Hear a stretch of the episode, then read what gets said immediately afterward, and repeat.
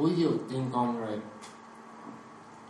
天川そう村ってそうそうえー、ちょっと抜けましょう自己紹介が。佐々木が抜けましょう CXXR CXXR ああ佐々木と申します。佐々木と申しますもう一回テイク2お願いしますそれが前日に行われたやつです。どっちが先ですか？え？どっちが先ですか？もう CXXR は忘れてもいいはい。です佐々木です。はい行きましょう。佐々木ですちょっとあもう待って。一回もう一回おいでよ手が流れがあるじゃん。もう一回と取り出していきましょう。はい。じゃあおいでよ3まだ早い。3 2おいでよ。天川村へ。佐々木です。天川村ってご存知ですか？ガッガッ何県もう覚えてないですか何奈良県あ奈良県奈良県はい奈良県。は真ん中ここら辺にあります。奈良県の真ん中にあります。最初野口さんのデモがまたいるんですあもう話す内容も決まってるんです。決まってます。奈良県は真ん中の方にあるっていうそういうあの指のそういうやつも全部受けてやったのがもう抜けてるっていうのが驚きなんですけど、うん、奈良県は真ん中に。天川村。天川村には何があるか知っていますか？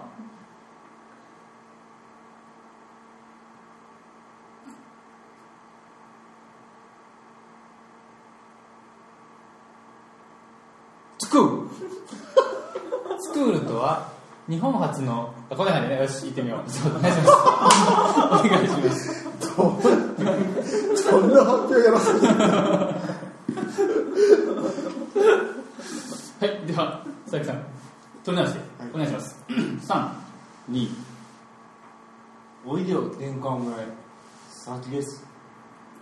天川村ってご存知ですか？ぎゅぎゅあ奈良県の ギョギョギョじゃない。ギョギョじゃないやった。ギョギョギョじゃないやろ。奈良県は真ん中にありますんですよ。な奈良県でも 奈良県ですよ。ギョギョギョじゃないですよ。なんか最初に失敗してもいいから通した方がいいんじゃどないうですか。次は、次は失敗したのを通しましょう。はい、お願いします。3、2、おいでよ天川村へ佐々木です天川村ってご存知ですか？奈良県の真ん中にあります。天川村には何があるか知っていますか？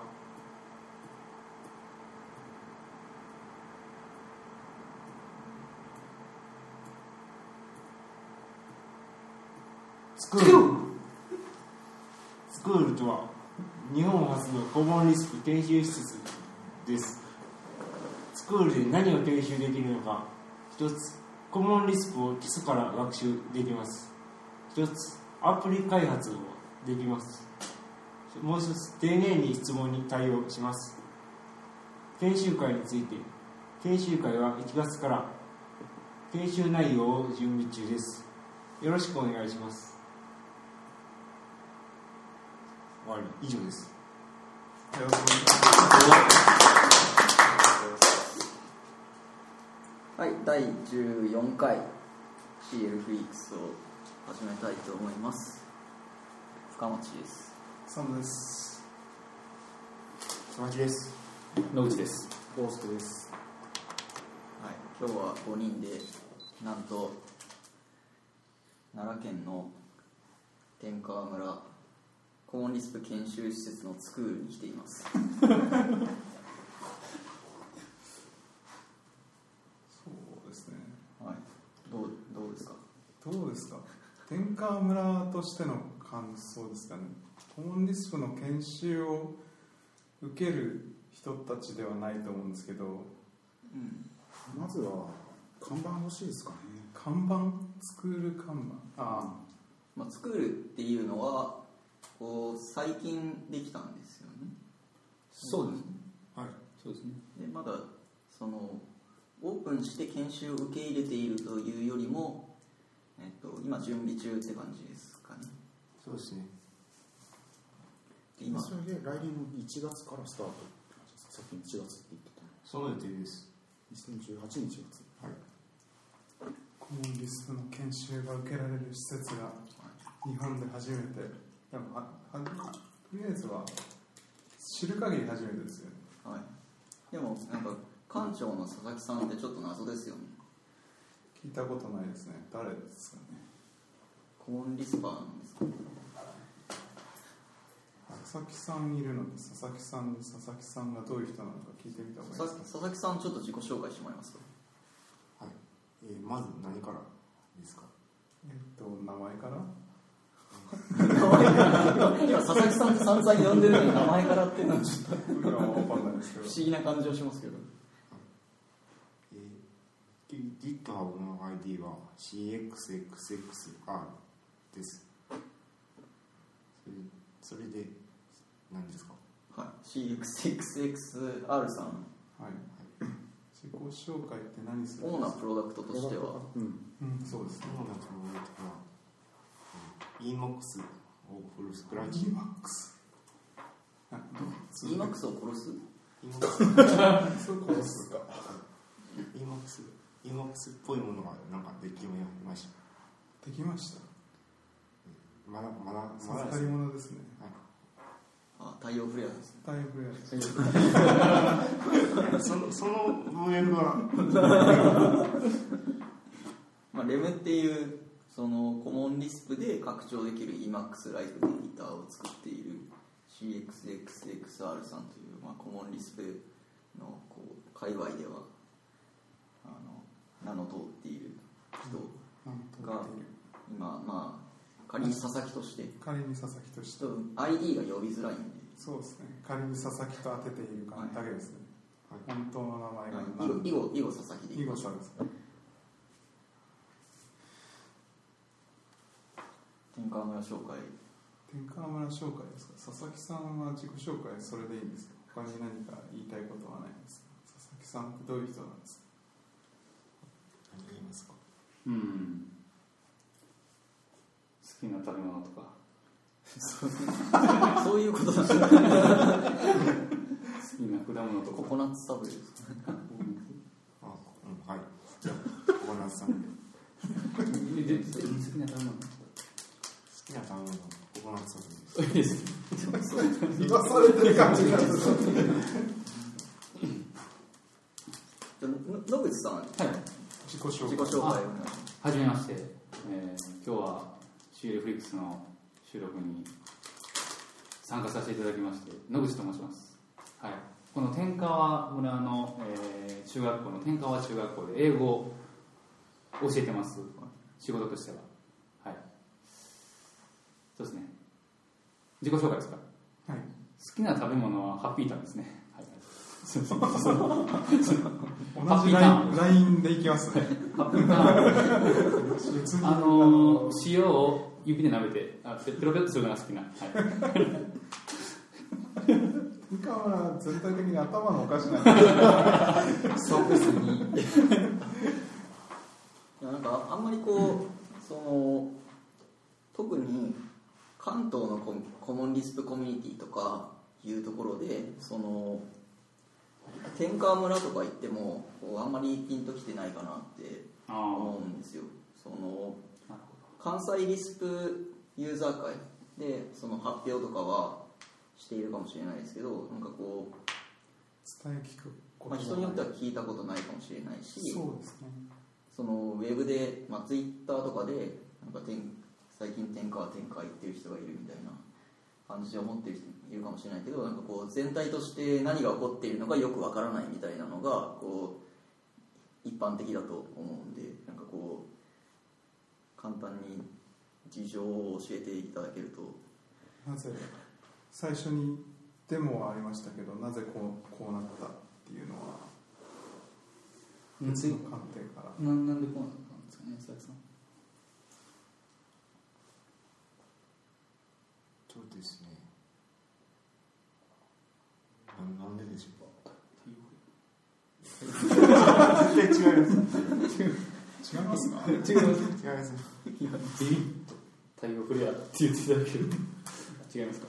全然違いまあ違います。かあそうなんですよあの夏にですねあの泥川温泉という天川村にある温泉街があるんですけどそこにあの小出誠二さんという方があの講師役でですねコモンリスプ研修会というのを、まあ、夏のあ8月に持ちましてその際に、えー佐々木さんも来ていただいたと。いうことなんですけどでもう来た時からねもう天下はええわえ天下はええわと。その時は天川村には住んでない？住んでないです。住んでないです。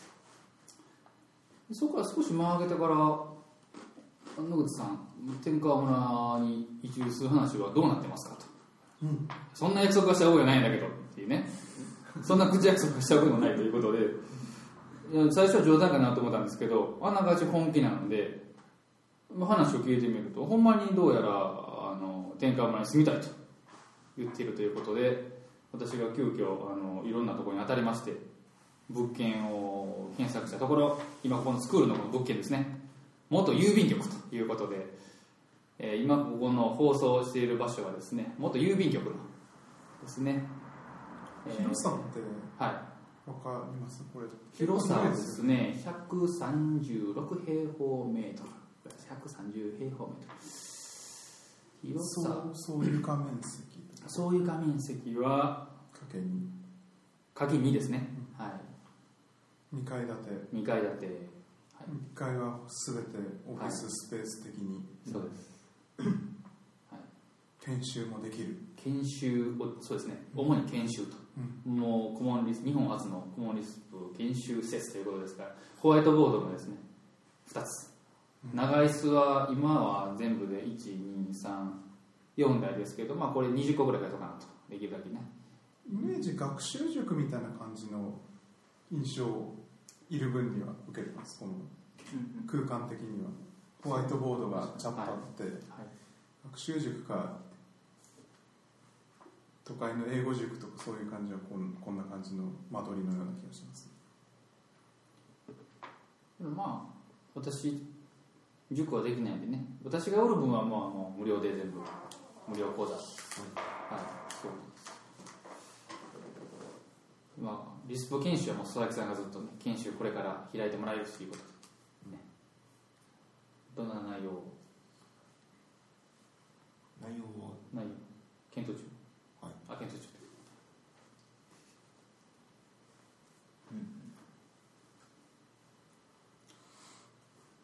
これを聞いた人がこう天川村でこうリスプを学ぼうって思って来てくれたらいい感じですか、もう少しこうあのなん。でしょう天川村に行けばリスプが使えるようになるん。だとか思える感じとかスプができて何になるんだとかそういう感じとかそういうのに対する答えがぶっ放してやってくださいよっていう思うんですけどだってここでリスプ研修やるんですよね。リスプ最高ですよくらいのことは言ってほしい佐々木さんどうですか？リスプ最高ですよ。言わされてる感じじゃない。ですかもう少し自分の言葉を持ちましょうよ。そうですねちなみに佐々木さんとしてはその研修施設でコモンリスプを教えるっていうのは割とこう積極的なんですか？まあそこそこどん。どん。教えてコモンリスプを増やしていきたいいうどういう生徒に来てほしいとかそういうのはあるん。ですか対象となる生徒としてプログラマーに来てほしいのかプログラマーじゃない人に来てほしいのかとかで多分いそろいろれはやり方がまあいろいろあります変わっちゃうのかなって思わなくはないですけどね誰でもいいですうん。私とかいいですか？生徒として。全何回ぐらいの講座ですか？8かな8回？あ8回。え8回。それはなんか月8か全全8回。全8全か8回。全8回。全8なんか月8回。がある毎日講座が開かれる。毎週講座が開かれる。毎週。毎週土日あるんです土日が研修です。あそれです。そうか。1ヶ月で計8回ですね、はい。全部これが計8回多町の人を宿泊施設としても使える。研修中は泊まれるくらいですかね。そうですね。宿泊費はゼロですね、これはもう民泊ダウンですから、研修費としてちょっと彼に彼の、えー収入源今ゼロ円ですから。収入ですね。はい、収入が、はい、下がりですからね、1%収入ゼロ円なんで、そこはちょっと彼に研修費として、えーちょっとサポートしてあげればなという気持ちですね。私は野口を一切1円もいただきません。ガソリン代ももらえない、はい。そういう気持ちでやってます。そこはこう佐々木さんの生存戦略につながっているんですね。そうですね。そう佐々木さんの生存戦略を周りがいっぱい話すのはなんかおかしな気がするんですけど。みんなみんなで生存させようとしてそうですそうですね。佐々木さんが死にそうだっていう見てると佐々木さんは死にそうなんで。ど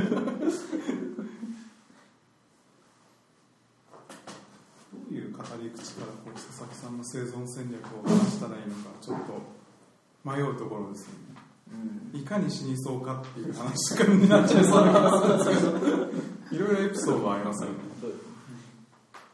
佐々木さんは自分の生存についていかようにご考えでしょうか？いいのかなこれでお母様と聞きますからね。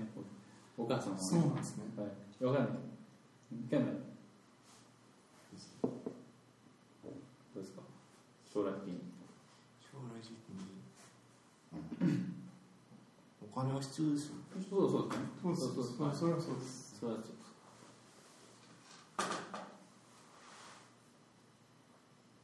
どうやってお金を工面してありますか？どうしようかな。あそうですよいや 全部入るまあまあ入ってるはずですねあ大きい声で言うと違うこうって言ってくれるいやダメそこそこそこは拒否する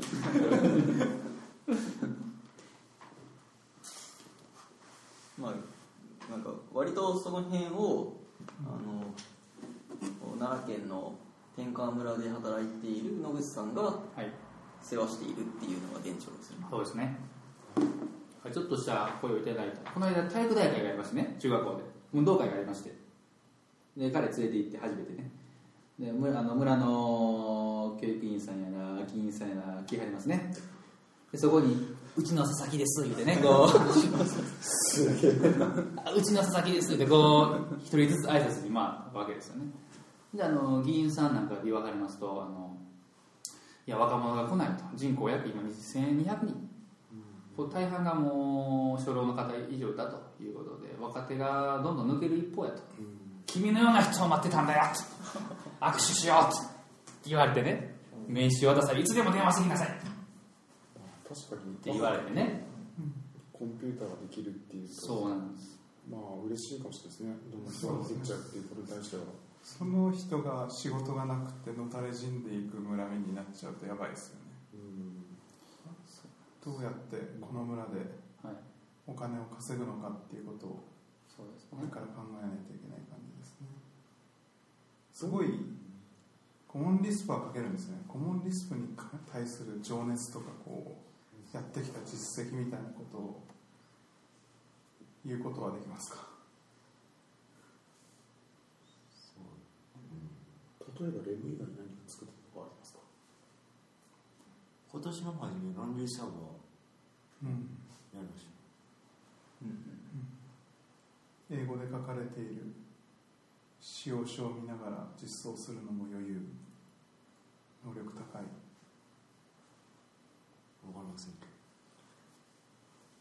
いや能力は高いですよねなんで本人に否定されるのかわかんないです能力低かったらうん作れないね多分能力低くってこのあの研修とかいうのなしだよ、ねちょっとそれはまずいですね、能力は高高くなくても高いっていう世界ですからね、うんうん、そこは謙虚にならなくていいところ。フィンディのコモンリスク偏差値は何でし75かなり高い。かなり高い。かなはいかなり評価していただいて深町さんの80には及ばず80には及ば及ばず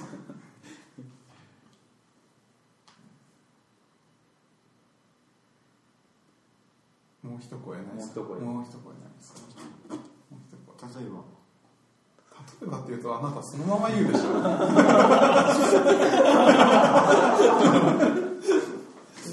いつ頃から始めていたとかそうそうそうそう。かけた時間とかさそういうかどういうきっかけで始めたとか、うん。まあ、現在何人かやってるのとそれぞれとしてなんかこうやってることが違ったりとか、まあ、同じなのかもしれないけど、うんそういうところですか？まず一番初めに始めたのはスティーム。ゴーゴーシをやり始めました。それでスティーム手習いを読んで少し時間が経ってからプログラミングゴーシを読みましたそれで数ヶ月経ってランド・オブ・リスプを読んだのがだんだんコモンリスプを始めつ強くやるきっかけになりましスキームの前ってプログラムやってたんですか？たはい。それ何何何言語とか何系 C、Python、うん。シェルスクリプト、オーク、Java、Emacs リスプ、パーグ、一通り。いろいろですねユニックスでできそうなことは一通りやってますね、なんかかけてるのがほとんどない感じしますね、ユニックス系だったあちなみに今何歳ですか？まあ22です。若い。若い。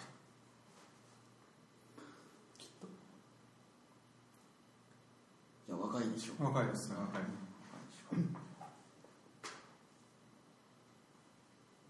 レミを始めたきっかけみたいなのとかあるいはその前後でやってたこととか。そうそう。2010年ぐらいに C で C でエディターをちょっと作ってたことがありました。でそれは途中でやめてまた2015年に最初また C でやってある程度出来上がったところでアホらしくなって。楽しくなはい。それでコモンリズムじゃあもう2年ぐらい23年ですか？やってるんでレムレムを書いて。るってでもはい。2年エディターを3作目。3作今の話からするとそうですね。そういうことあそういうこと。ななんでリスプ始めたの？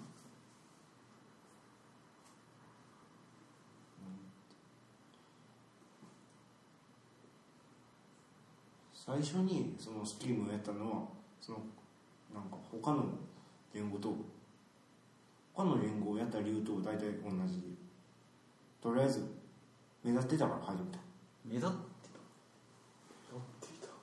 目立ってどこで目立ってネット上で目立ってる本屋で目立ってるそれがえスキーム触り始めたのって何年ですか？2011 2011年。年10 2011年2010年くらいの話で言うとちょっと関数型言語が流行っていてハスケルクロージャー。書籍の出版ブームみたいなのが2009年くらいかなという気はするんですけど。そスキームプログラミング。リスリスプ会話。会で多分多分そういう流れですね。目立っていたっていうのがどういうことなのかあんまよくわかんないですけどそういうそういう流れはあるかもしれないです。そうですね。本がどんどん出ていたでネットでの発信もちょっとあったかもしれないですね、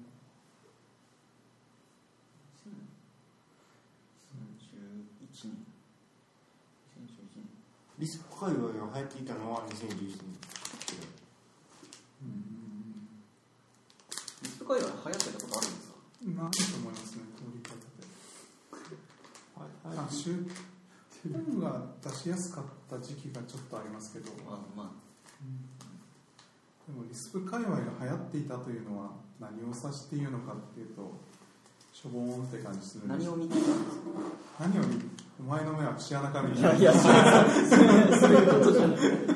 な何を見て判断したんですかうん、そういうことですね。他のいろいろなメジャーな言語の中にゴーシュも入ってランプリスプを触読んだっていうのは日本語ですよね。はい。河合城かけをしていた感じですかねその感じだと。その Land of Lisp の日本語版は川合史朗さんが翻訳しているので。まあそれはそういう。川合史朗さんはたまたまたまたま川合史朗さん。本当ですか？ Gauche を使っていてプログラミング Gau Gauche プログラミング Gauche Land of Lisp の流れはたまたま感があんまないんですけど聞いててね。まあ、意図的に追っかけているのか、うん。まあ、やっぱり有名な人だからそその人の文献に当たるのかっていうのはまああるかもしれないですけど、でもオンリスプはレッド・オブ・ア・ラムダは河合志郎さん関係ない。うん、そっちの方が先なんですかね。そうですってことはそのLisp が流行っていると思って Gauche を始めてその後レ,、えっと、 Let Over Lambda とか On Lisp を読んで Common Lisp を学んだって感じです。か Common Lisp やった後に Let Over Lambda や On Lisp を読みました。 Common Lisp に移った理由って何かあるんですか？ Gau Gauche が Common Lisp に影響していたとなんかどっかで見たこととか。原点を当たってみるみたいな。シロさんってコモンリスパーなんですよあのバックグラウンドとしてはコモンリスパー。でスキームを作った。フランスの仕事とか受けてたと思います。話としては。仕事としてはコモンリ仕スパー事としてコモンリスプ話を聞いたことがある時にはコモンリスプで仕事を受けることはあるけれども案件に合詞をぶち込むのには躊躇があるって言っていたことが記憶にあります、うん。っていう時期があったと思います、なのでコモンリスプの仕事を受けることはあったと思います。でもどちらも問題なく超人的に書けるに違いないと信じておりますけど。まあ、コモンリスクっていうのもあるからやってみて。で今もコモンリスクをやっているそうですね。ゴーシュでギターを書こうとは思わなかった感じですその時ゴーシュやってなかったんでなるほど、い。たまたまなんですね。まあちょっと話変えてう。ん。野口さんの野望に。そうですね。そのそれが景気良い話になりそうですね、は僕僕の野望ですか？どっから始めますか？まあ、あまああこれでいいんじゃないですか？もう始まった。話を変えて。僕の野望は大学時代から結構リスプリスプ。で卒業する前ぐらいからリスプリスプ言い出して大学の先生からは年賀状でリスプはお勉強は進んでますかっていうのをコメント書いていただいてずっとなんか作りたいなっていうのはあって ただどうしてもリスプでこうなんかアプリ作ったりどうこうっていうところはいかいかなくて結局簡単ななんかちょっと JS とかそっち系でコニョコニョコニョコニョ書いてちょっと遊んでるような感じなんですけどそんなところにちょっとふっとね佐々木君が「天候に来ます」とかなんかだいぶはしょってますよねちょっとしょっぱなどうそのはい研修会にはい。小出さんがはい。泥川に来たっていうあたりからすでにだいぶはしょってると思うんですけど、そうですね。うん、泥川に小出さんが何もなく来るわけないと思うんですよね。そうですね。糸を引いている人がいるのではないかなと急に想像してはいるんですけどちょっともう少し手前のところから始めてもらえませんかね。糸引いてるのは私ですけど。はい。そうですね。そうですね。リスプはそんなにもうこの今 CL フリックス皆さんの前でリスプ変えてますといういうのは言えないはい。ですけど、ほんまに私のこれまでのやってきたことで言うと。あとはまああのリスプは好きでなんか、えー疲れたらひとまず EMAX を開いてなんかゴニョゴニョ書き出し始めるみたいなね D ファン始めるみたいな感じでなんかなんかかう打つとなんか気が紛れるみたいなね。なんか不思議な感覚があって。なんかあのー、SWIFT でなんかアプリ作ったり JS で書いてるときは何もそんな感じないですけどなんか今開いてスライムスライム立ち上げるとなんか知らんけどホッとするみたいなね。なんか変な感覚があって。いや謎なんですけどね。特にかといって何を書いたのかって言われるとななんもないですけど。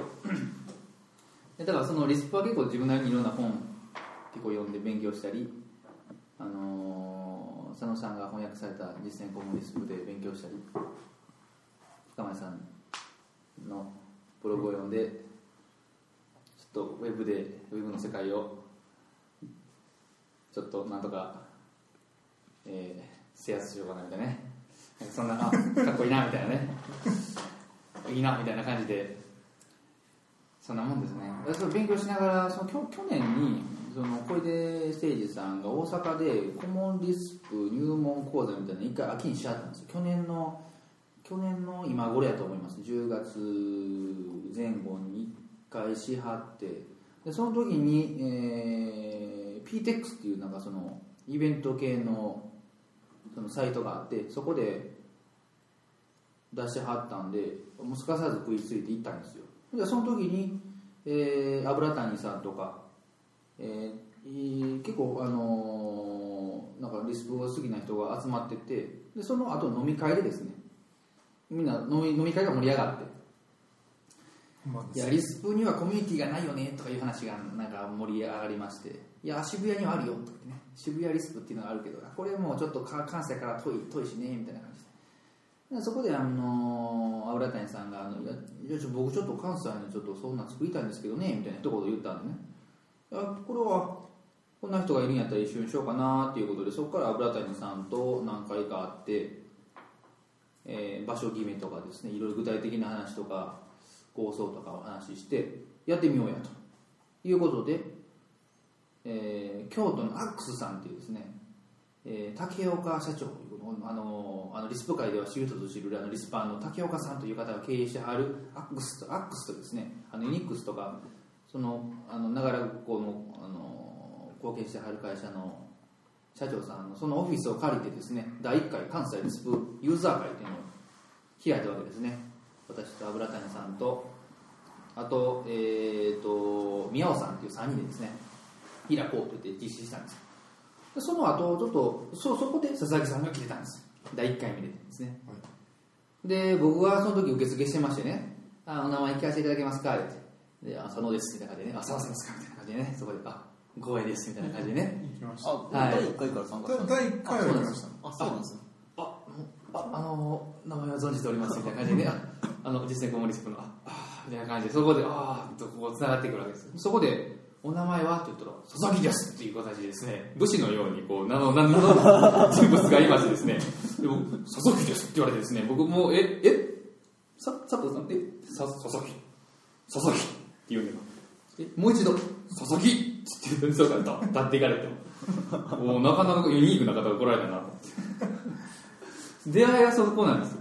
そこでいやなもう厳しい感じやなと思ったらその後の飲み会にですね竹岡さんがこうみんなにも若いの飲み言うて帰ってですね。バーンとお金もお金払ってくれてみんなで飲みに行ったんですけど竹岡さん。でそこで席たまたま良くなってね「いや野口さんさっきのあのーリスプのゲーム良かったですよ」とか言ってですね。急急になんか「佐々木です」からちょっとイメージが変わってね「いいですよいいですね野口さん」みたいな感じでね。そこでちょっと席汚れ仲良くな。ってなそうですよ。そうですよ。そうですよ席横。ね。たまたま席横になって面白いなと思って。で2回目また2回目は桜インターネットさんってあの大阪。ー大阪の会社のかあの会社があるんですけど長らくあのプロバイダーされててプロバイダー。かえーササーバーサーバーレンタルサーバー屋さんですね。はい。でそこのオフィオフィスがですねちょうど梅田のグランフロンというそのビルにイベントスペースを作るいうことですね、はい、これちょちょうどその場所を貸してもらえるということでそこで開催したらまた来てくれましてね。お名前はって言ったら佐々木です。ってあー存じ上げております。存じ上げております。ということでですね。どうぞどうぞっていうことで。ねでその後もまたねみんな飲みに行ったんですよ。でまた盛り上がってね。でいやもう天川であのリスプ研修会をしようとしてるんですよっていう話をねそこで言ったらいやもうここはもう佐々木さんに来てもらわなくてはもう会が回りませんということでちょっとだいぶそこでもう泣き落としでね来てくれ来てくれって言ったらそこまで言ってくださるんなら行きましょう。ということでですね。ねそこは本当にそうなんですか？そうね。と思う2回目の飲み会の後だったよね。そこは旅行に行くっていう話でしそうそうそう旅行に行くっていう話ね、はい。そうそうそうそうそうです。旅行に行きましょうと。そこまで言ってくださるのであれば行きましょうということで天川村の聞いてるような感じしますね。はい、泥川温泉の研修。行きましょう行きましょう。そうなんです。よあどこまで話しましたっけ？あそうそう。いや研修のちょっと前です。あそうです。でそこで研修会泥川の研修会？一応定員は10名やったんですよ。10名。で結局何人ぐらいだったっけ10 8人だった10人8人か結局8人8人ぐらい。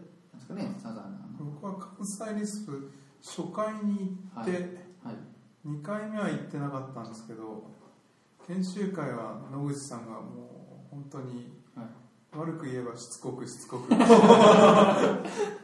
ってくるので、はい。まあ、割に暇だなと思って。あそうするとなんか断る理由がだんだんなくなってきて、最後には積まれたっていう感じで行く感じになりましたね。UFO 出没する。UFO が出没する場所ですよ。どどうでもいいなと思って。うん、後で聞いたらあの佐野さんからも行こうって言われましたよみたいな一緒に行こうよって言いましたじゃあ言うたんです佐野さんも行くみたいなっていや僕も行きますみたいな感じ。だからまあどっちか先なんですか。ね。佐野さんが僕は誘誘われた方誘え佐々木さんが話は多分全然ああそうやなさ佐々木さんが誘ったみたいそうそうなあそうでもないあで僕僕が誘ったあれあれでそうそうあそうですそうですいや僕はてっきりあの佐々木さんが佐々木さん誘初回は佐々木さんの顔を見たかったんですけどもう、はい。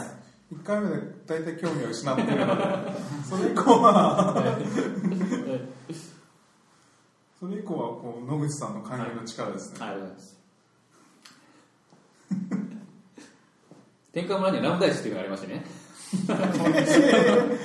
それで来てるわけじゃないですよ。違いますか？それ見に来たんですか？結局見てないですから、ね、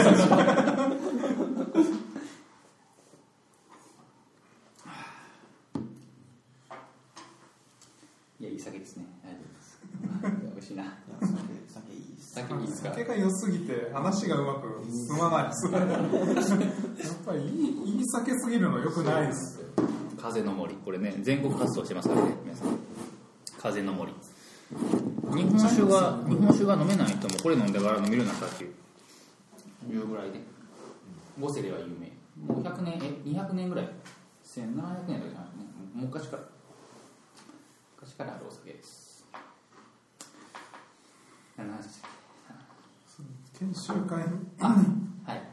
野望野望の話の。あやっぱはしょりすぎたという。こというよりはそのあれなんですよね。その関西リスプのきっかけとなったのがその小出さんがなんだか関西でこう講演をした。そうそうなんですよ。その結果として研修の時にはもう呼ぶのは小出さんしかないとかそういう感じだったんですかね。いやえそのうん。研修会の後飲み会の後にはい。まあ雑談の中で「どこで働いてるの?」っていう話で「あ私天川村です」と奈良県の天川村ですっていう話でそこで、あの一緒に参加してくれてはった人が「あ天川村って言えば泥川温泉じゃないですか」と「なんか最近大阪の地下鉄の釣り鐘でよう見ますわ」みたいな話で「一回行ってみたいと思ってたんです泥川村」と「じゃあ泥川村に来ますか?」って言ったいつするの？それ。から始まったんです。去年の10月ですね。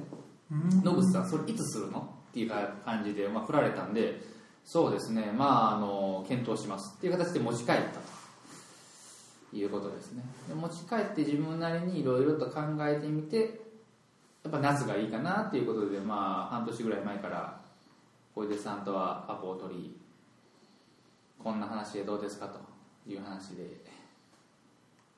で、えー当日1時間遅刻ということでしたよね。そんな話です。土曜日ははい、はい、交通が大変難しいはい。エリアですね、だいぶ入れあたんです。こ混むかな？さっき体験しましたよねあさっきさっきの感じですさっきの感じが永遠と。あの時はちょっともう少しひどかったね。朝朝だ朝朝のあ朝ラッシュがあるんじゃないですかね、そう。みんな車で来るからうん。そうなんです。もうで入り口が限られていて温泉に入れるキャパが固定されてるからみんなその温泉に並んでる温泉に並んでいて温泉に用がなくても通れないっていう。2時間待ってですね。2時間ここのこの河合の交差点が2時間泥が2時間待って僕はそのその時はバスで行ってバスを目的地のずいぶん前で降りて歩いて行ったので遅刻しなかったんですけど車を降りられない主催者だけが遅れるっていう楽しいイベントですね。あそれはなんか仕方ないです仕方がない。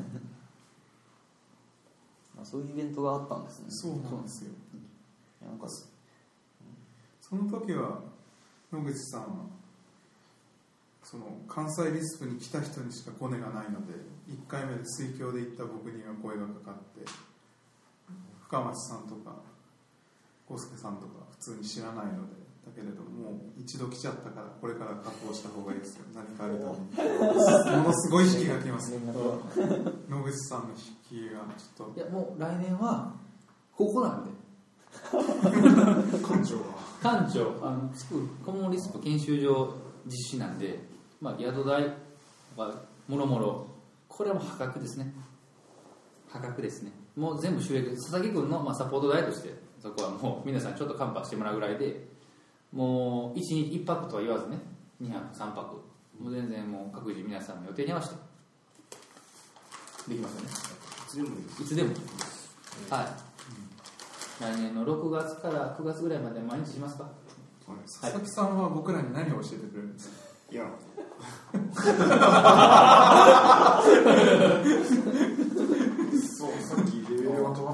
取らないっていう。そうそうそう。そうそうそこそこ深松さんに何を教えるのかなと思いますけどね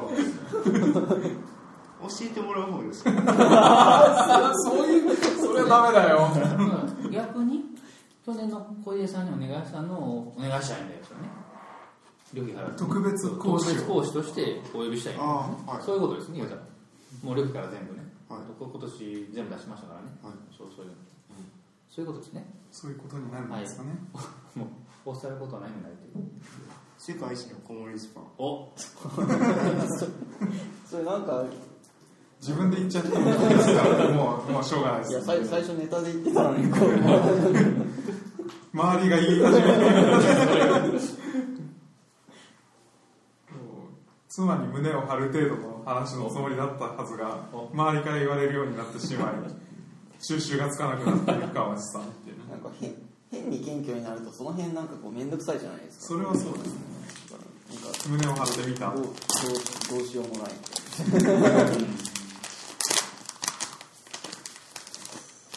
その点僕個人はこう雑魚なん。でいや有名人じゃないですか。関西リスクに来て関西。佐野です。あまあまああ賛成してくれます。まあね顔顔は出しますからね。佐野さんなんかイベントに参加するとめっちゃ目立つんだよ 言われた。でかいから。なあ佐野さんだって。うんでかいし。あ佐野さん来たってのはすげえわかる。わかる。わかる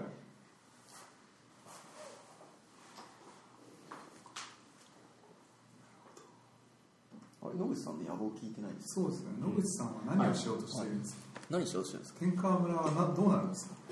僕年後ですか？天川村にそのリスパーを集めて何するつもりなんですか、世界征服とかですか？世界征服はしないです。あの天川村もあの、まあ、ひざまずきますね。この行政にはね。もうはい。もう仰せのままにということでね。いやもうお世話になってます。私、まあ、あの中学教師ですけど2校目で。1校目はあんまり悪いけどあんまうまくいかなくてですね。いやもうちょっともう教師やめやめなあかんかなと思ってた時期に天川村の教育長さんがもう君君のような君のような人に頑張ってもらいたい。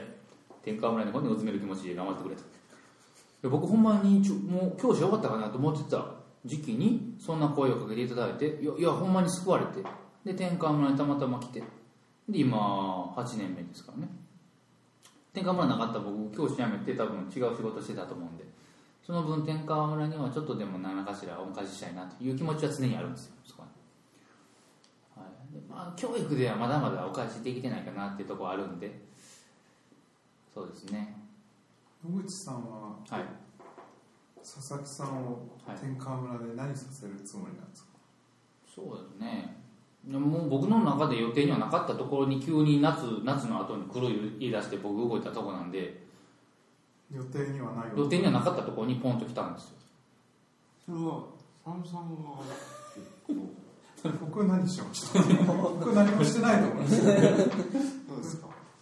佐野さんも何かしたんですか？佐野さんも何かしましたか？そのあの佐々木さんのがあの移住の決断に関してちょっと少し少し。ああこの人を頼れるよっていうくらいのことは言ったかもしれないですね。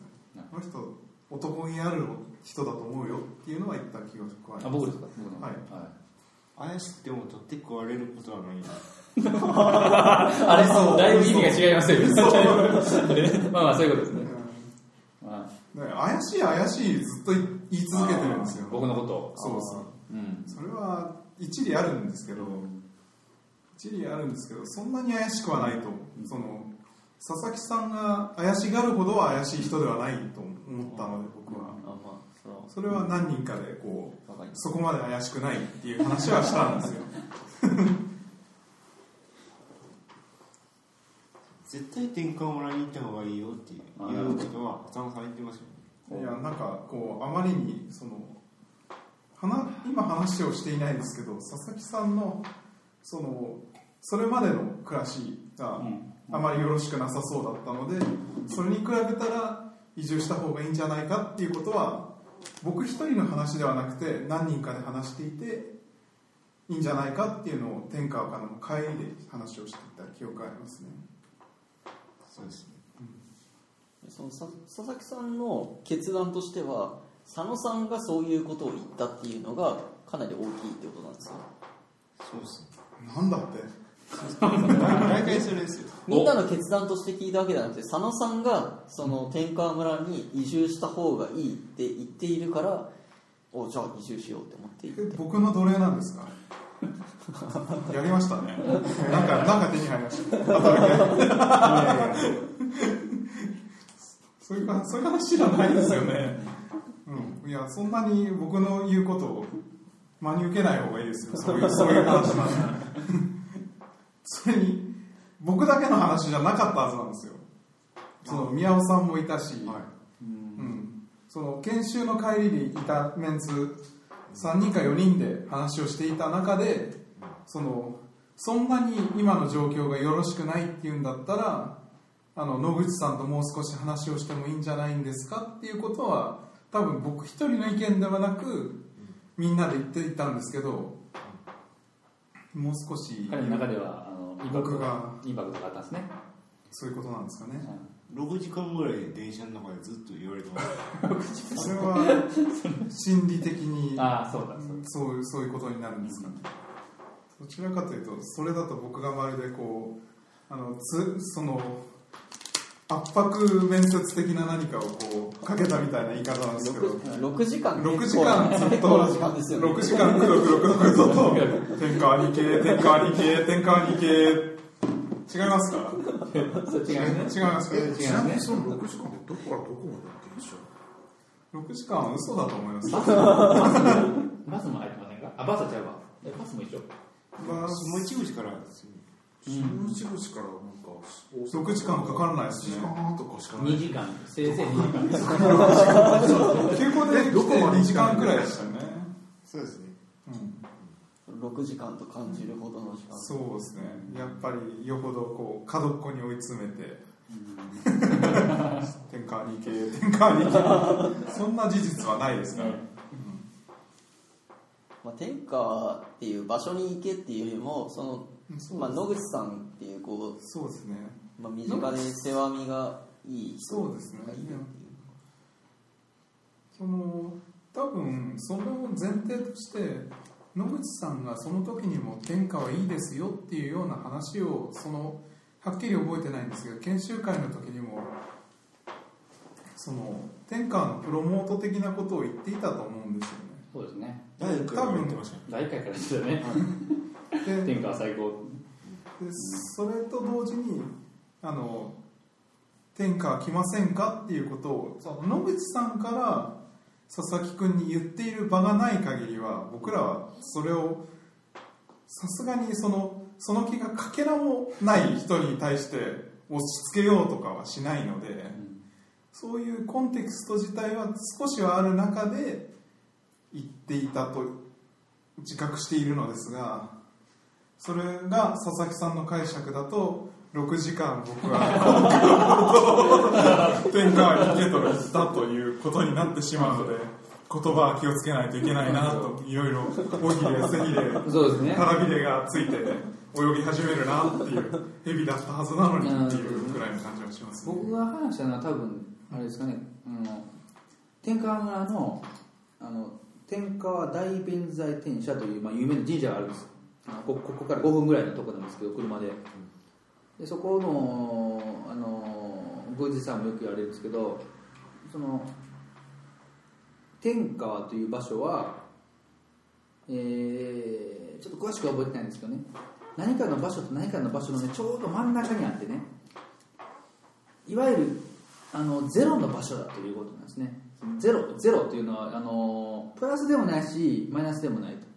おぎゃーっと生まれたそのゼロの時点に戻る場所だということでだからしん気分的に人生の中でしんどいなと思う時に来ればゼロに戻れるし逆にちょっと調子乗りすぎてるなグッと行き過ぎてるなって時にちょっと抑え気味になってくれるというそういういわゆる中庸の場所というゼロの場所と言われる場所。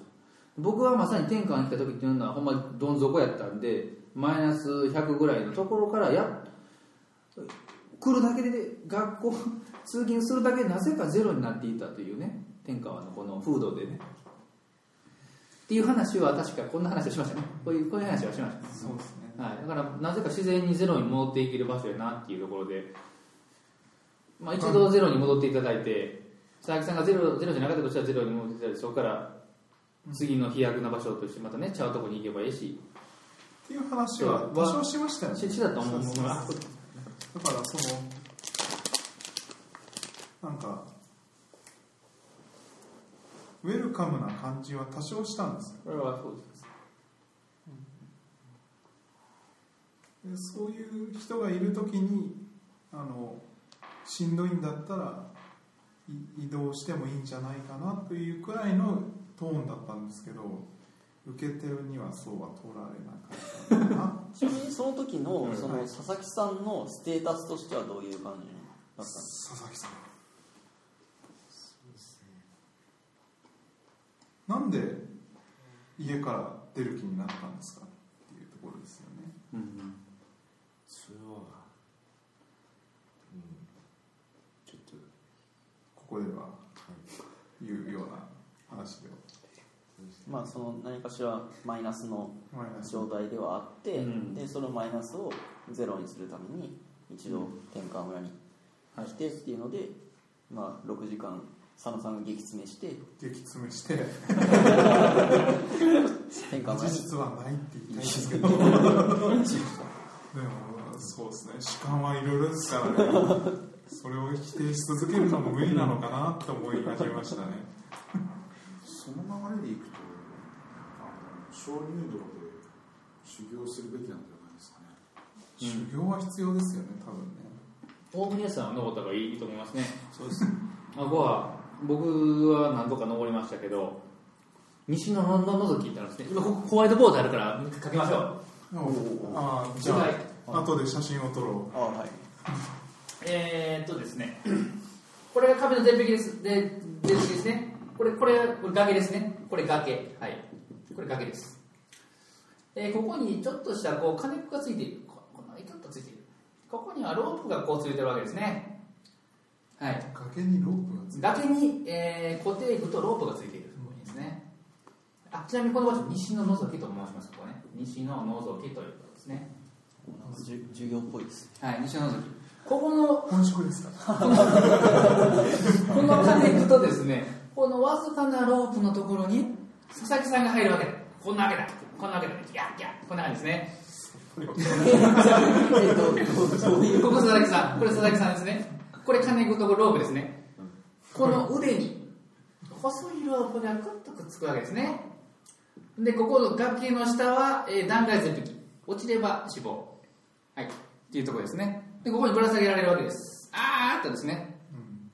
でここで一言吊るし上げられている、えーこの人にですね言われるわけですね。親孝行するかと言われるわけです。親孝行するかって言われるわけですね。でここでささささの吊るし上げられている本人はパニクるわけです。目の前に私経験しましたけどね。目の前には下は崖、えー何百メートルも下。もうしもう死にそうなはい。一歩やられたら死ぬ。はい親孝行するかと大きい声で言われるわけですね。でここで間が空く。うっとなる。でもう一回ガガガガガって離されるんですよ。でこれどうなるか。ここから一歩行ってですねこんなこんな感じになります。こんな感じになりますね。はい。あーっとなるんですね。これ分からない。これ図図解で。はい。こんな感じになりますね。落ちちゃうっていう感じでここで「はい!」というわけです。これこれ「はい」と「」親孝行するか？で間を置いてあーって落とされかけて「はい!」って言うて上に上げられるという、人生親孝行大事だぞということですね。これ何何の話とつながってくるんですかこれこれ何の拷問ですか？で、これはあの奈良県の男であれば一度は連れて行かれる西野のぞきという場所なんですね。まああの修験道というですね、はいはい、修験道。野口さんが言うと本当かどうか、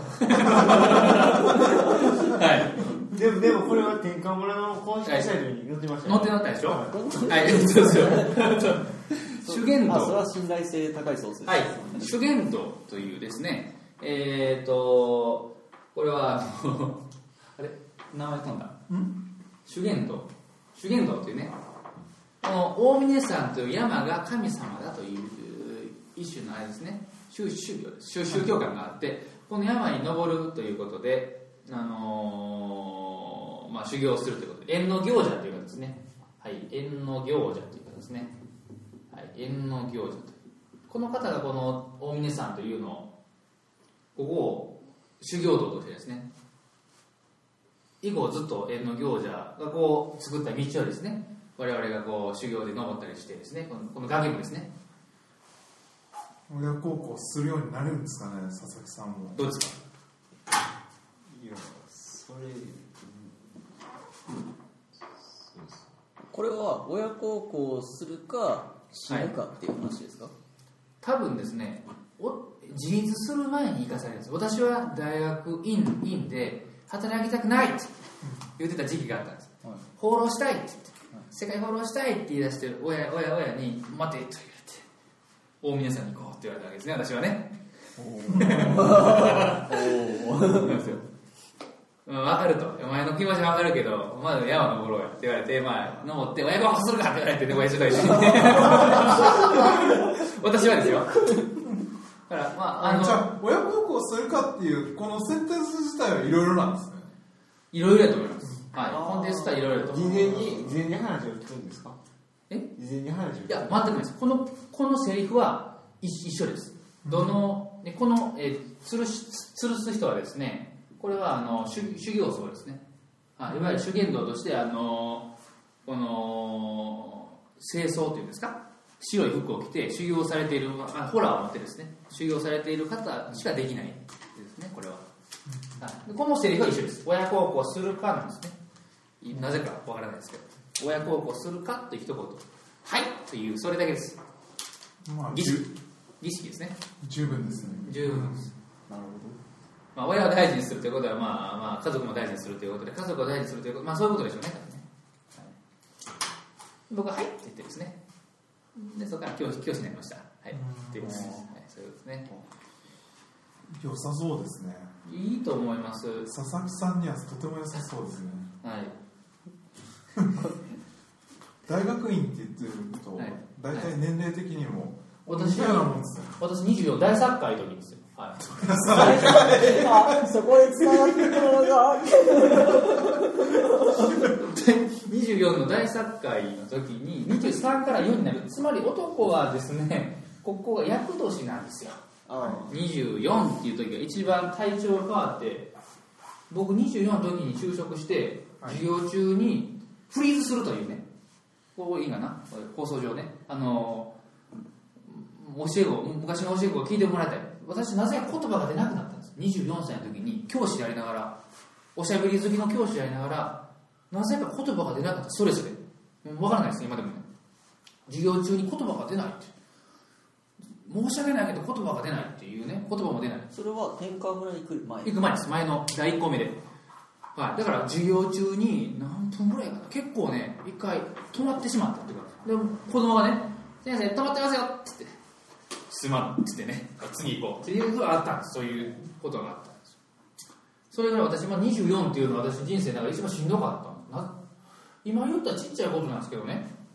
もう体もおかしなって。で僕近くのね大江戸城のね取り憑かれてるかどうかを見るね。お寺があったんですよ。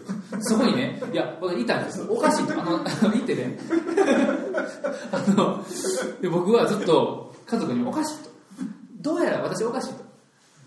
家ではこうやって喋っていると。うん。友達とも喋ってると。なぜか職場に行って黒板に立つと声が出ないと。これはなんか呪いにかけられてるんじゃないかということで。私はあの大江戸町で有名な呪術師はい。あの呪術師のお寺に行きまして呪われてるかどうか見てもらいたい。でそこでお坊さんがニャンニャンニャン言うて一晩かけて一晩かけたら言われたんですよ。分かりました。とはどんな例ですか？ストレスですって言われました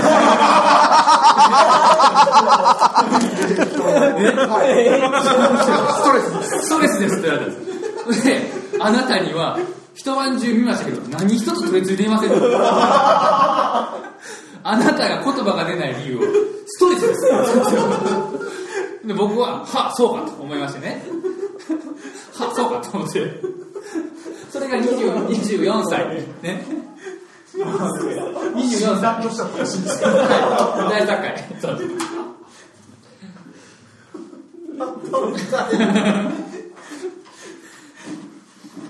そうですどんな何の話でしたっけ？からえーっと佐々はい。佐々木さんをはい。西野のに話したような気が。しますあの話がロベスさんのインチキ臭い。話でそこのお寺めっちゃ有名なんですよそのなんかお祓い。とかねそれで一番有名なまあ、最終的にストレスですって言ってくれるあたりは良心的な話い。まだにね僕あの会社あの近場の居酒屋に行ったらね。昔の教え子がね「ああ野口先生」ってその時その子は僕が1年目に僕が授業で固まった時の生徒の子なんですけど生きてたんや今僕はあのその学年の中では僕は死んで死んだと思われてるらしくて僕、えーアルルとかねそのショッピングモールとかその居酒屋で発見されると野口が生きてたよだからほんまにもう1年目のあの教え子の子らの中ではまあほんまに残念な教師で終わっているんですよ。ほんまに。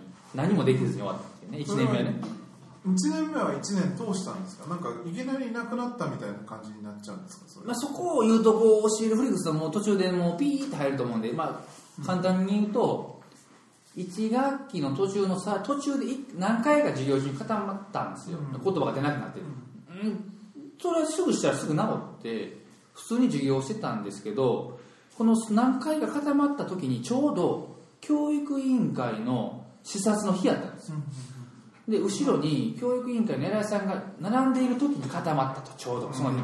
で教育委員会としてもこれはいかんと。こんなんではあかんということで僕の代わりにあるじまた違う教師を僕の代わりにね中学校に派遣したわけです。よ2学期から。その時には僕も元気ですから普通に授業しとったんやけどで急にもう「あ野口君もう交代で」って言われて。でそこで僕「いやそれちょっと僕はもう授業したいんですよ」って「いやそれはもうあなたもう研修や」と「いやさせてくださいよ」ってそこでちょっとねごにゃごにゃごにゃとなって気がつけば研修というですね2年目はですね。なるほど。だいぶやばい話になってきてますね。そうですね。いやここまで大丈夫ですよ。でも2年目2年目はあのーこの話って、はい。あのその関西リスムの第1回のそのそうなんでその最初の流れでされてました。あそうなんです。なので全然大丈個人的な秘密では全くないです。全くないですただ、はい。うん、まあそんな感じです。そんな感じですね。だから僕として1年目は最初につまずいたんですよね。最初にあんまいかずになってつまずいたということと。でつまずいた結果として2年目が現場から離れて研修研修となったということですね。研修期間となったということですね。あどうぞ。でもう2年目終わった時にはちょっともう教師もやめようかなと思っている時にこの天川という場所ですね今は。生き生きやってる感じです。今はあの我が道を行かせていただいて。あじ自由な感じ。自由ですね。あの職場が。職場が大きい学校だと英語って言っても教師 5, 5人から10人いる学校。大きい学校ですね。5人 ,5 人以上いるんですね。だから同じあ足並み揃えていかんと、まあ、使うプリントとかうん教科書の進むスピードとかそこまで合わせていくんですけどやっぱチームワークで。ちょっとそれには私ちょっと対応できない私の我が道を行くでちょっとしたいしたい性格なんでね。天下教科書は使っている。え？教科書は使っている。教科書は今もうね1年目はですね。あの君ら教科書こんなん使ってもこんなん使えない。ディスってばかりでこれ見てくれとこの表現これね。って言ってやってたんです。今はね。教科書大事やでって言ってね。これはいい。って言ってね。素晴らしい。って言って今はね今端から端までやってますからね。はい転換村に来てからは端から端までやった上で やった上でプラスアルファということですねやはりね。それはもう私も同じ失敗はしないんですはい、なんかそそのはい、我々の中では野口さんはこう認知臭い人だ話をこう まあ背景でしていてでまあさっきのこう野口さんの話でインチキ臭い人であるということはなんかこうリスナーの人々にも伝わった気がするのですけど、はい。まあ、その本業の教育についてはなんかこうちゃんとしているありがとうございますちゃんとこう教育しようとしているありがとうございますてかまあ少人数教育ができるところで。インチキ臭いって言ってもなんかそのまあなんだろうそもそも人間として信頼性があるかみたいな話で言うと、そのまあまた違いますよ、うん。そうですね。話の運び方とか。あの生徒に隙を見せる習慣がどこまでも進んでいってしまったとかそういう感じですね。まあ、さっき大作会っていう話でこうみんなみんな笑いましたけど あの、まあ、我々のこう元同僚が同じ話をちょうど同じタイミングでしていてまあちょっと次の回で呼ぼうと画策していますけど。ああ。岩え岩岩崎さん。岩崎さああぜひお会いしてみたいですね。こう野口さんとこう雰囲気が似てるっていう うん。我々がこう別の大作会とか何の興味もないのに大作会とか言い始める感じがそれはまあ次回に期待していただいてそうですあれで野口さんの予防聞いてましたっけ？そうですね。野口さんが多分このスクールのはい。糸を引いている感じなんですけどの野口さん自体は英語教師ならコンピューターとかどうでもいいじゃないですか、英語教師として。そうですね。なんでコンピューター僕はねあの英語教育というのは、まあ、死んでいると思うんです。まずね。まず英語教育という前提として死んでいると。私はもう呼んでいるんですよそこは。つまり英語教育をするべきだという時点で、まあ、英語教育が死んでいると。私はもう始めるスタートの時点で死ん死んでるなっていうのは私はもう分かってた。死んでいる死んでいるというコンテンツとして死んでいる。つまり終わりとしても死んでいるしうんうん。定義としても死んでいると、うん。死んでいるについてもう少しし死んでいる、えー終わり結果がオチがねオチがないんですよ。オチもない。つまりい教育にオチとか求めてますか？やつまり英語にねととにかくまあデッドコンテンツだって私は思ってたんですよ。つまりあの英語教育をを初歩的な英語を用いて英語を使える人材を育成してくださいというのが、まあ、学習指導要領っていう、まあ、いわゆる唯一の法律ですよね。はい。教師に課される法律ですよね。はい初歩的な英語を用いて英語を用いるようにしてくださいと。で渡される教材が、えー教科書なわけですよね。それを見るとこれ使ってどうすんねんっていうところがまああるわけですまずね。コンテンツとしてね。なるほど。死んだコンテンツですからリサイクルをしようってね。3S だよとか言ってね。リサイクル。リサイクル。えーリスえー何ですか？えーリデュースとかでやるんですよもうあそれ今の教科書今の教科書ずっとですよ。今の教まあ、あのずっとですね英語教育の教材としては教科書があって、はい。っていうそうなんですよ。つまり国が定める目標に対して教科書会社というのはこれは民間の会社なんですね。はい。民間の会社が、えーその目標を達成学習指導要領を達成するために厳密に厳密に構成していくわけですよね。うんうんうん。チャプターを。そうですでそれを見て子供に英語力をつけさせてくれという時点でまずアクティブじゃまあまあ死んでる死んでるっていうのはえこれこれ使ってこれを練習してええ？って私ちょっともうえ？出口は？っていうところですんどことも繋がってないんですよ。どこともどことも繋がってないというのはえ出口がないという私の投資はね。えこれこの教科書とこれ repeat after me させて単語を覚えさせてえどこに持っていくの？っていうところは出口で言うと現実としては入試があるわけですよね。入試問題を見ると全くその communicative なかけらもない、えーリーディングとそれに対する、まあ、テンプレで対処できる英作文ですよね。でリスニング問題っていうと英文を聞いて3つの絵から適するものを選びなさい。こんなんですよね。そうですね。こんなんですよ。これずっとテンプレでしょ。同じでしょ。これが出口。現実の出口なわけですよね。何も結局のところはどういうどういう姿勢と量産するかというとも入試が入試。でこう子供も混乱してるわけです。子供がこう言いましたよ先週ね。野口先生と。矛盾してますと、うん、英語教育は矛盾矛盾していると。これ大丈夫ですかこれ。すごい。全然矛盾してる。子供が言ったらこれ子供が矛盾していると。先生野口先生はコミュニケーションが大事だって言うと。なんか英語を使っていろんなものを発信してくれって言うけどもこう実際の入試教育ではどうですか？入試試験ではどうですかと。何のコミュニケーションも求められないし私の意見も聞いてもらえないと。読んでそれに対する正解か間違いかの答えの応答でしかないじゃないかと彼は言ったね。ある生徒はね。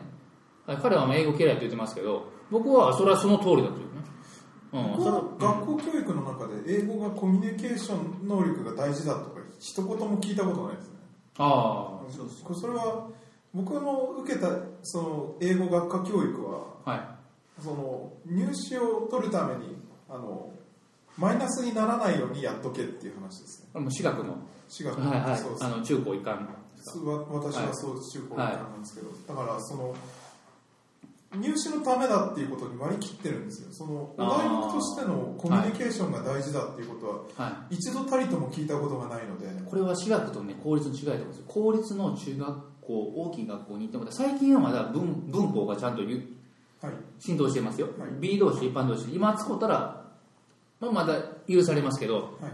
ちょっと少し前の雰囲気で言うと明示的にしっかり B 同士一般同士っていうのを黒板に書いて説明して説明するとそれはコミュニカティブじゃないっていう理由でダメだという時代があったあったんですそれそれがその学習指導要領のはい。基盤としているところなんですね、いえ実際の学習指導要領のあのーまあ政務官が言っていることはそうじゃないんですけどはい。現場の解釈としてえー一個人一教師が感じるところっていうのはそういうそういうことなんですね。つまり文法文法というなという時代があったただ実際それでし大失敗したわけで学習指導要領の中で文法というのが大事だというのがなったわけですよね。まあそれまあ結局のところはそのそれぐらいの枠組みの間間で行ったり来たり行ったり来たりしてコミュニカティブ文法そんなぐにゃぐにゃじゃあですねえなんかもうなんていうんですか？なんかゴニョゴニョゴニョゴニョしてるだけでじゃあどう使うじゃあ実際にどう使うのって英語何使うの？っていうところがなないんですよね。最近アクティブラーニングとか言われてますけど、アクティブラーニングとか教育界でもう口口口広げればねアクティブラーニングとかですね。なんか口開けばアクティブラーニング。聞いたことあります。アクティブラーニングって言うんですね。僕は好きでもあり嫌いでもあるんですけど。結局のところはえじゃあ勉強したことがどう生きるの？っていうことのところアクティブという定義はいわゆる世間とどうつながっていくの？っていうところがアクティブっていうことらしいんですよね。なるほど。僕はここだと思うんですよ。つまりこの tool tool っていうのは英語英語はどこで使うのっていうとえ海外の人とコミュニケーションを取るんやけどそんな必然性っていうのは何も生まれないと思うんですよ。日本にいる限りは。そうですね。ただ日本に日本にいてそれを必然的に生み出そうとするのであればそれはスクールだと思うんですよ。ある程度その作るのがよくわかんないです作るって何ですか T クールああこれあこれクールこれ T これ T, T っていうところリスポ書いてあるこれこれ T ああのあ、はいあのスキーみたいなこうこうこうこうですかはいはい我々では T T T コはいモリスペは T T はいトゥルトゥルね、これ反対これはあのニルニルニルとニルクールニルニルはいまあチュルチュルチュルチュルイズクールということで。はいえー、あ間違えやばい。た 略して作る私ね。初めて聞きましそうなんですあそうそうはい。この作るの2はトゥルーの2です。はい。このレスモン2の T のことなんです。はい。はい。どうぞ説明できた。たどうしたらいいあ 僕としては英語教育と英語教育は英語教いや英語教育道具なわけですよね。英語っていうのはあくまでも道具を道具として教えるっていうのは死んでるんですよ。その常にもう道具を道具として教える時点でえええじゃあどう使うのっていうそこは出口が見えない。あでえ英語使えば世界中の人とコミュニケーションが取れますよ。友達が増えますよっていうのはごまかしでしかない。必然性がないから。で別に俺日本人の友達でいいしって言われたら終わりじゃないですか。終わりですね。俺友達いらないしって言われたら終わりですね。俺友達いないって言われたら終わりなわけですよね。なんで僕に？はい、でかといってプログラミングを必然あのっていうのもそれはそれで全員が全員興味湧くわけではないんやけど私の一つの提案として英語というものを生きたものにするには何らかしらの目的がいると。その目的が作るというあプログラまああのそそそこで作るって言われると 何らかしらこのあプログラミングなりその何か作っていくという作業で世界と、まあ、なんとかこう交わるための目的になるということでね。英語教育のその行き詰まり感をはい。何かその先の目的とつなぐことをやりたいという。そうそういうことですね。私の心がけですね。あやり方はいろいろあると思います、まあ、昔から言うと、まあ、ペンパルとかね、まあ、あの手紙交換するでもいいですしなんならいいんですけどそれはオープンソースのプロダクトをやることによって必然的に英語が必要になってくるよねって話ですね。そうですね。ああそそういうことですね。そこはポイントなん。だね確かにその、我々もそのどこかのタイミングでそのオープンソースをやっている中で英語を強化しないといけないなと思ってそうですね。あの学校を出てから努力をした部分は多分にありますよね。努力したかはよくわかんないけど、うんえ？はい。努力は。必然性は感じますか？必然性を感じますねやっぱり。はい。たまにごくたまにですけど全然別の国の人から。大体はその仲間内でなんか話が来る感じだけどたまにどこかの国からタッチが送られてくると、まあ、英語でやらざるを得ないじゃないですか。しかも別に英語圏じゃない人から来る当然なんですけど、まあ必要ですねその野口さんみたいな問題意識を持っている先生に最初から当たれたら当たられたらすごい幸せだったろうなって思う感じはありますね、そのどっかで頑張りましたよ。今今今改めてその英語の先生が必要かっていうとそこのレベルは抜けたと思っているんですけどただそういう先生がいたら嬉しかったろうなと思いますね幸い佐々木さんは英語あんまりできないらしいので、ま毎日。英語をですね。読ですね、はい、日本語え日本語も。え自然、えー大きく言うと。自然言語。あ自然言語処理が必要だということで、自然。はい。自然言語処理能力がインストールされない。そ佐々木さんはその GitHub でレムとかその公開してオープンソース活動をしていてあの英語の必然性とか、まあ、日本語の必然性とかもその感じていてそうですね。今直面しているって感じ。そうですね。なおうん。な今とかおまさに来そうだけどね。英語でルリークとかイシューとか。イシューとか出ますねちょっとうん。しかもこれから人に自然言語でコモンリスクを教えないといけない。おーそう。おおお日本語ならなんとかろうじてそうですか。不安はありますよ。まあってい。うかその1月までには1月までには仕上げて教材も仕上げ教える方もしたいっていう。あと3ヶ月あ3ヶ月まあ徹底的にパターン化しますから。3ヶ月あれば結構人が変われると思うんですよはいるああってことはその最初の佐々木さんの発表のこうダメ出しのそうですね。あの今回の録音の最初に佐々木さんの発表が入っているのははい。今の現状の佐々木さんを説明する感じでもあります あれ一応台本があったんですね。台本がうまく読めないっていうレベルなので。そのどれぐらいこう野口さんのはい。カットっていうのが、最最終的な収録に入ってるかわかんないですけどダメ出しをかなり受けながら台本を読んでいるって感じですね。野望の話を聞いたんですけどもうちょっと具体的に今取り組んでいるプロジェクトの話を聞きたいなと思って。あの長くなるので前編はここまで。続きは次回の配信をお楽しみに。関西ディスクユーザー会の構想みたいな話をしてて